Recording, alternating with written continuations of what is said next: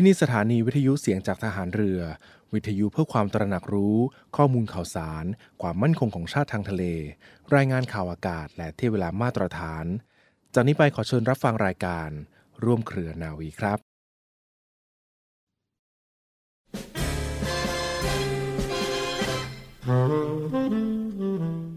ความเจริญนั้นจะเกิดขึ้นได้ด้วยปัจจัยสำคัญประกอบพร้อมกัน4อย่างอย่างที่1ต้องมีคนดีมีปัญญามีความรับผิดชอบเป็นผู้ประกอบการอย่างที่2ต้องมีวิทยาการที่ดีเป็นเครื่องใช้ประกอบการอย่างที่3ผู้ประกอบการต้องมีความวิริยะอุตสาหะและความเพ่งพินิจอย่างละเอียดรอบคอบในการทำงานอย่างที่4ต้องรู้จักทำงานให้พอเหมาะพอดีและควรแก่งานแก่ประโยชน์ที่พึงประสงค์ปัจจัยแห่งความเจริญดังกล่าวนี้จะประกอบพร้อมกันขึ้นมิได้หากบุคคลไม่พยายามศึกษาอบรมตนเองด้วยตนเองอยู่เป็นนิจพระบรมราโชวาทของพระบาทสมเด็จพระบรมชนกาธิเบศรมหาภูมิพลอดุลยเดชมหาราชบรมนาถบพิตร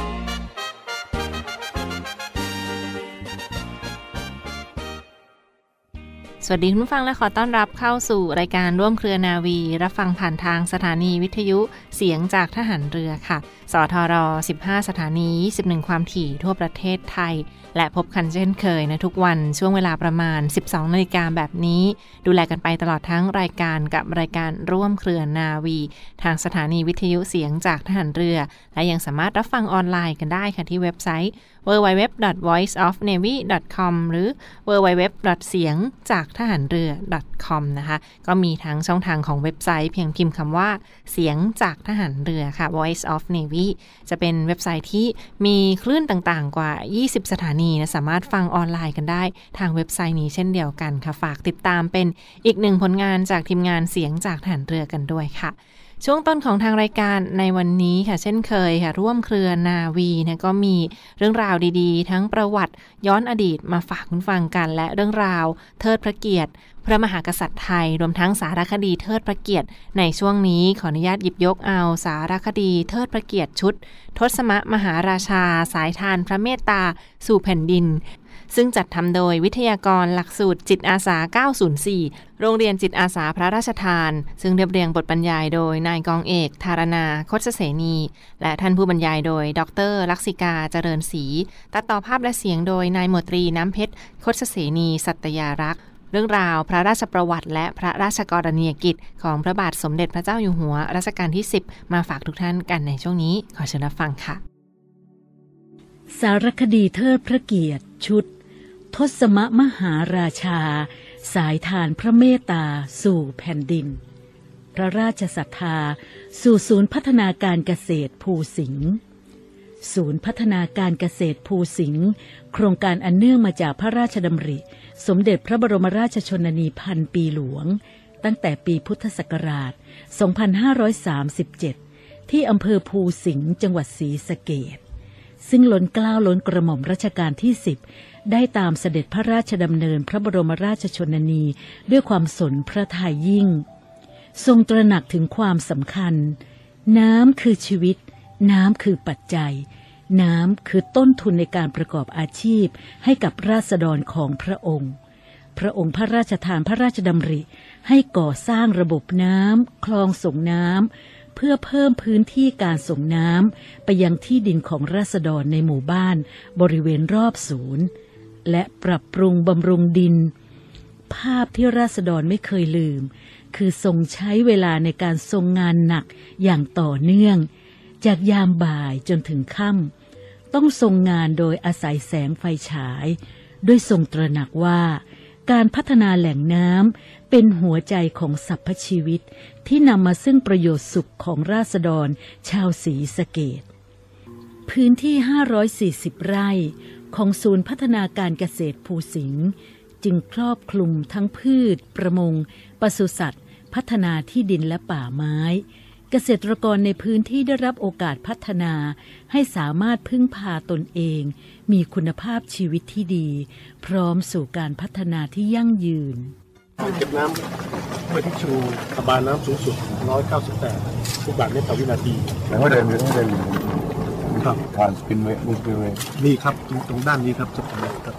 ที่ปล่อยที่คุณผู้สิงห์นี่ปล่อยทางท่อเป็นเอาเล็ตเรียบเป็นท่อเลยใช่ไหมเป็นท่อเลยต่างท่อใต้รถเกินไปลำน้ำเยอะอย่างนี้น้ำพุทธก็เอามาทอดนี่เลยตัวที่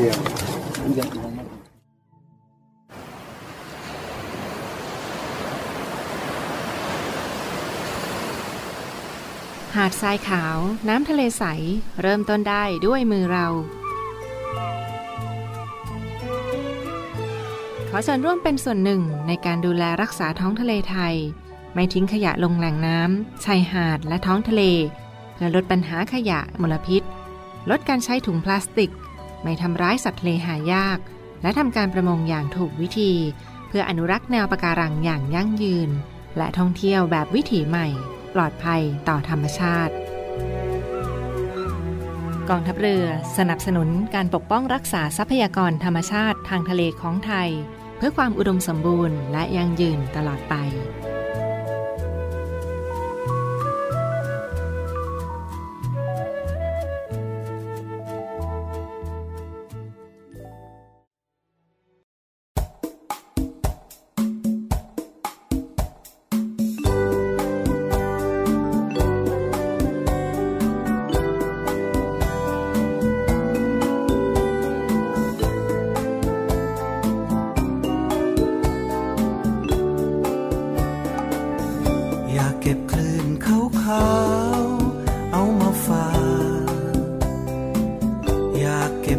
สาย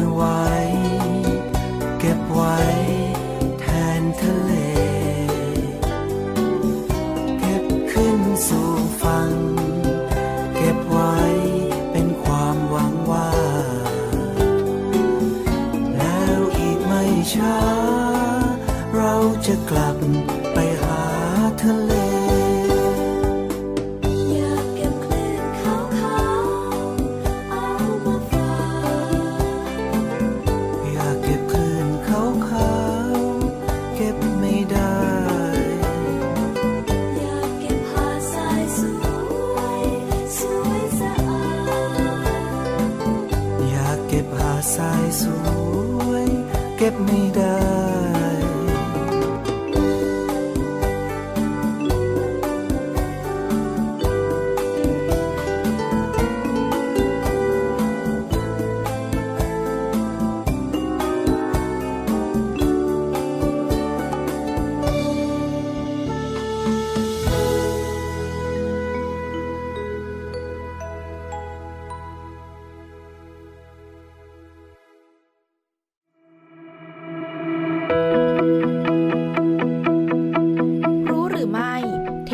สำคัญในการพรีเซนต์งานค่ะวันนี้นะคะรู้หรือไม่ขอนำเรื่องราวเกี่ยวกับเทคนิคในการพรีเซนต์งานมาฝากท่านผู้ฟังกันค่ะซึ่งทักษะการนำเสนอและพูดในที่สาธารณะนี้นะคะเป็นสิ่งที่สำคัญในชีวิตของการทำงานเนื่องจากเรามักจะต้องพรีเซนต์งานให้กับหัวหน้าหรือแม้แต่ลูกค้าอยู่เสมอนะคะวันนี้ค่ะรู้หรือไม่ขอนำ7เทคนิคสำคัญเพื่อการพรีเซนต์งานได้อย่างมีประสิทธิภาพมาฝากท่านผู้ฟังกันค่ะเริ่มต้นกันที่ข้อที่1เริ่มด้วยคำถามว่าทำไมค่ะควรเริ่มต้นการนำเสนองานของคุณด้วยเป้าหมายและวัตถุประสงค์รวมทั้งข้อดีและประโยชน์จากการจัดทำผลงานนี้เพราะคนส่วนมากอาจไม่สนใจนะคะว่าคุณทำอะไรแต่อาจสนใจว่า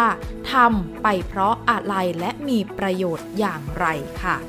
2. ทำความรู้จักกับกลุ่มผู้ฟังค่ะการที่เราศึกษาข้อมูลของกลุ่มผู้ฟังและรู้จักพวกเขาให้ดีมากพอนั้นจะเป็นการเอื้อประโยชน์เป็นอย่างมากให้กับการนำเสนองานค่ะซึ่งจะทำให้พวกเขานะคะรู้สึกเชื่อและสนใจในสิ่งใดสิ่งหนึ่งบ้างทั้งนี้ยังรวมถึงสไตล์การพูดที่ควรปรับให้เหมาะสมกับกลุ่มผู้ฟังที่เราจะต้องไปนำเสนองานอีกด้วยค่ะ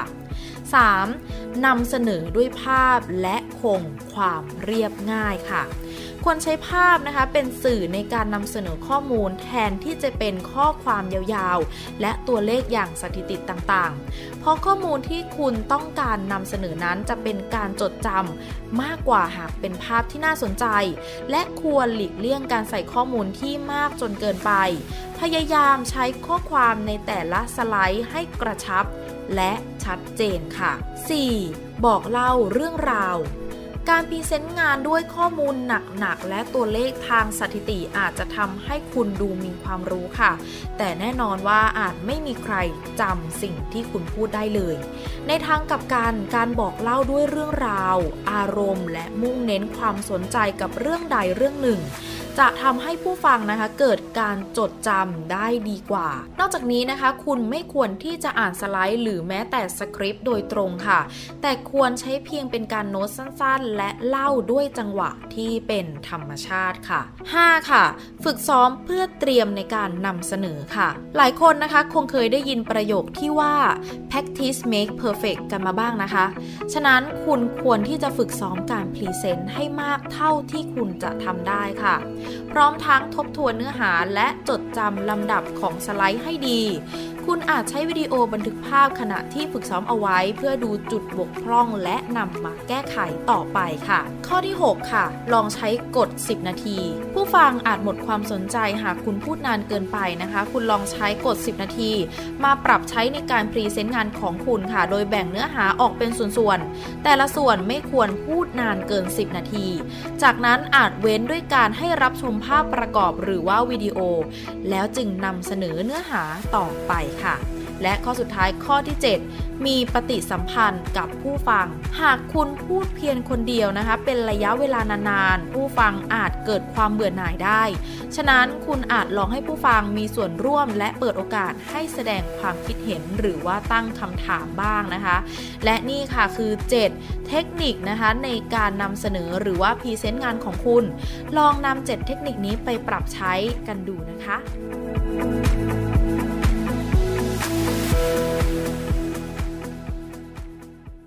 และต่อเนื่องกันในช่วงนี้ค่ะมีอีกหนึ่งเรื่องราวข่าวสารบรรยากาศที่ผ่านมามาฝากคุณฟังกันด้วยเป็นในส่วนของภารกิจของทหารเรือนะกับพิธี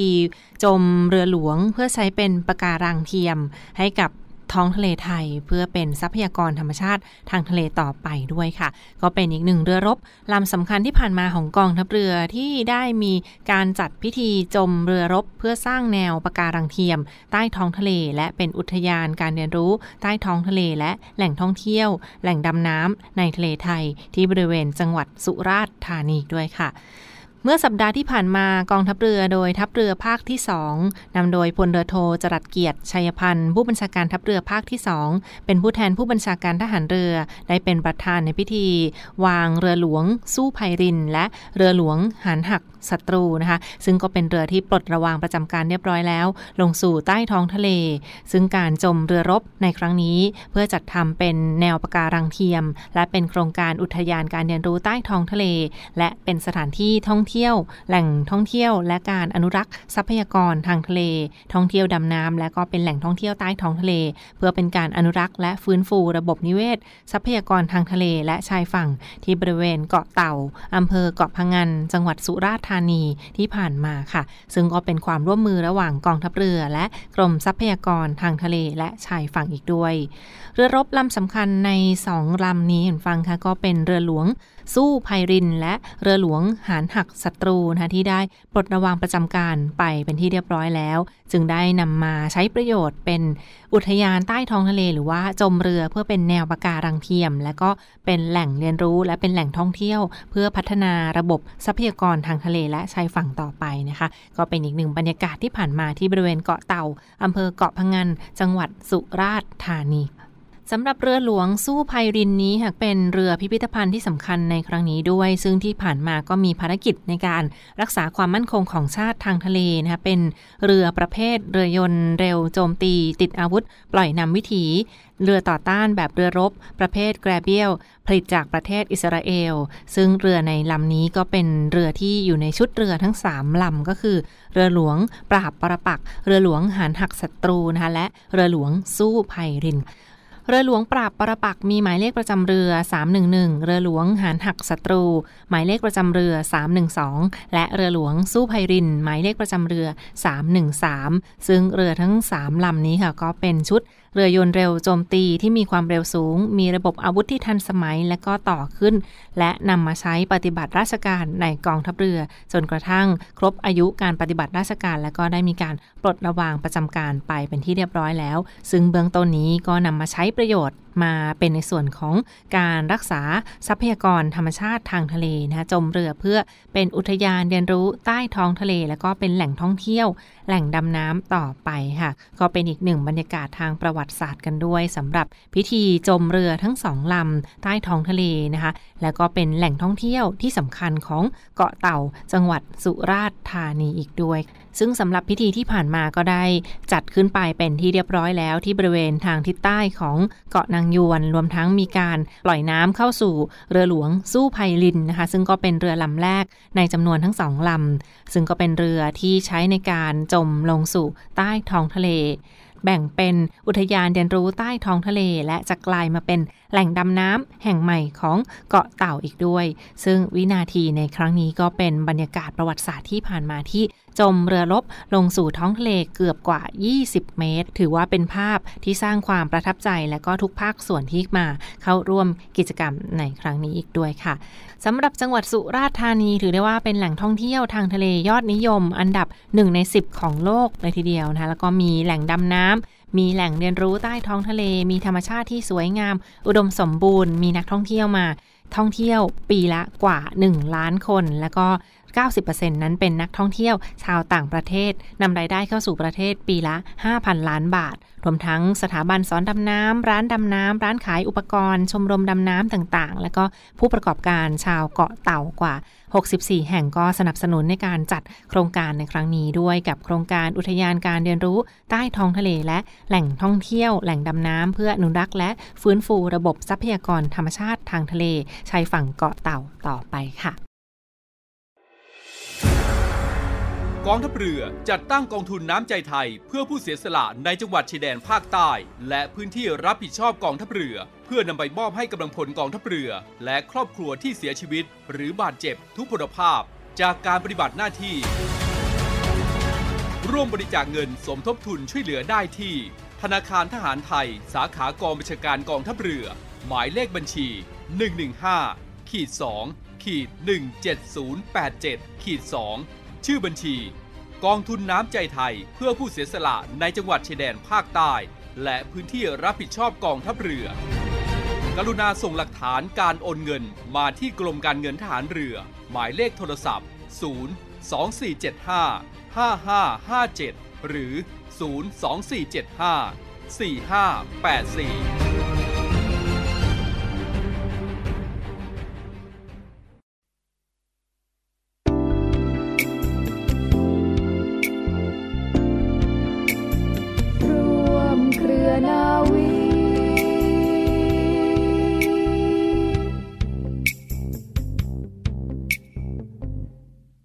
และมาปิดท้ายกันที่อีกหนึ่งกิจกรรมเนื่องในวันมหิดลประจำปี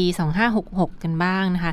24กันยายนวันมหิดลของทุกปีค่ะน้อมรำลึกถึงพระมหากรุณาธิคุณและพระบิดาแห่งการแพทย์แผนปัจจุบันของไทยและก็มาร่วมกันมอบชีวิตใหม่ให้กับผู้ด้อยโอกาสกันด้วยซึ่งที่ผ่านมาคณะแพทยศาสตร์ศิริราชพยาบาลมหาวิทยาลัยมหิดลนะคะเขาก็ได้จัดกิจกรรมงานแถลงข่าว24กันยายนวันมหิดลมาร่วมใจช่วยเหลือผู้ป่วยด้อยโอกาสในส่วนของโรงพยาบาลศิริราชกันด้วยซึ่งในปีนี้วันที่24กันยายนก็ตรงกับวันอาทิตย์ที่24กันยายนนะก็ถือได้ว่าเป็นอีกหนึ่งวันสำคัญคือวันมหิดลและเป็นวันคล้ายวันสวรรคตของสมเด็จพระมหิตลาธิเบศรอดุลยเดชวิกรมพระบรมราชชนกหรือพระบิดาแห่งการแพทย์แผนปัจจุบันของไทยค่ะซึ่งมาน้อมรำลึกในพระมหากรุณาธิคุณของพระองค์ท่านที่ทรงทุ่มเทพระวรกายและทรงมีพระปรีชาสามารถทางด้านการแพทย์และการสาธารณสุขของไทยให้เจริญก้าวหน้ามาจนถึงปัจจุบัน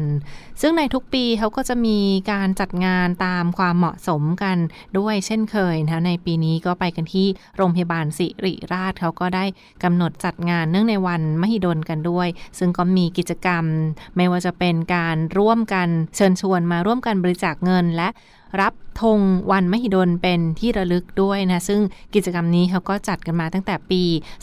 2503มาจนถึงปัจจุบันซึ่งก็จะไปเชิญชวนขอบริจาคตามส่วนต่างๆทั้งพื้นที่กรุงเทพมหานครพื้นที่ปริมณฑลและพื้นที่ต่างๆใกล้เคียงนะคะซึ่งผู้มีจิตศรัทธาก็สามารถบริจาคได้ตั้งแต่20บาทขึ้นไปค่ะ20บาทก็จะได้รับธงเป็นที่ระลึกนะคะเป็นธงแขวนสัญลักษณ์ที่ระลึกแล้วก็ถ้าบริจาคตั้งแต่300บาทขึ้นไปก็จะได้ทั้งธงสามเหลี่ยมแล้วก็มีเสาขาตั้งเป็นที่ระลึกด้วยซึ่งในปีนี้ก็เป็นธงสามเหลี่ยมสีแดงนะคะซึ่งก็ตรงกับวันที่24กันยายนค่ะก็ตรงกับวันอาทิตย์นะดังนั้นก็มีการทำสัญลักษณ์ของธงเป็นรูปสีแดงและก็สกรีนพระรูปของสมเด็จพระบรมราชชนกประทับพระเก้าอี้อยู่กลางผืนผ้าแล้วก็ข้อความที่ระลึกวันมหิดล24กันยายนโรงพยาบาลศิริราชกันด้วยค่ะสนใจสามารถร่วมบริจาค กันได้เช่นเคยฟังค่ะทั้งช่องทางต่างๆของโรงพยาบาลศิริราชและก็ช่องทางเครือข่ายจาก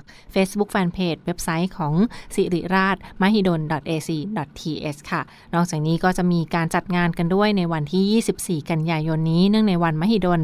ในภาคเช้าค่ะก็จะเป็นพิธีวางพวงมาลาถวายสักการะพระบรมราชานุสาวรีย์สมเด็จพระมหิตลาธิเบศรอดุลยเดชวิกรมพระบรมราชชนกนะแล้วก็มีกิจกรรมทั้งการแสดงปาฐกถา100ปีวันประสูติเทิดพระเกียรติเนื่องในวันมหิดลและหัวข้อน้อมรำลึกในวันมหิดลกันด้วยนะคะซึ่งก็สนใจก็สามารถลงทะเบียนกันได้หรือว่าท่านใดที่อยู่ทางบ้านก็ชมบรรยากาศได้เช่นเดียวกันที่ Facebook Fanpage ของศิริราช Conference ค่ะศิริราช Conference และก็จะปิดท้ายในส่วนของพิพิธภัณฑ์ศิริราชก็จะจัดนิทรรศการพิเศษเนื่องในวันมหิดลกันด้วยตลอดทั้งสัปดาห์21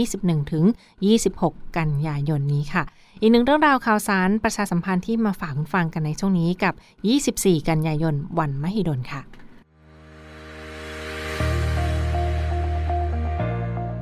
The Trusted Navy ขอเชิญร่วมติดตามข่าวสารภารกิจและเรื่องราวที่น่าสนใจของกองทัพเรือผ่านช่องทาง YouTube ของกองทัพเรือด้วยการกดไลค์กดติดตาม YouTube Channel กองทัพเรือ Royal Thai Navy Official Channel มาอัปเดตข่าวสารและร่วมเป็นส่วนหนึ่งของกองทัพเรือที่ประชาชนเชื่อมั่นและภาคภูมิใจ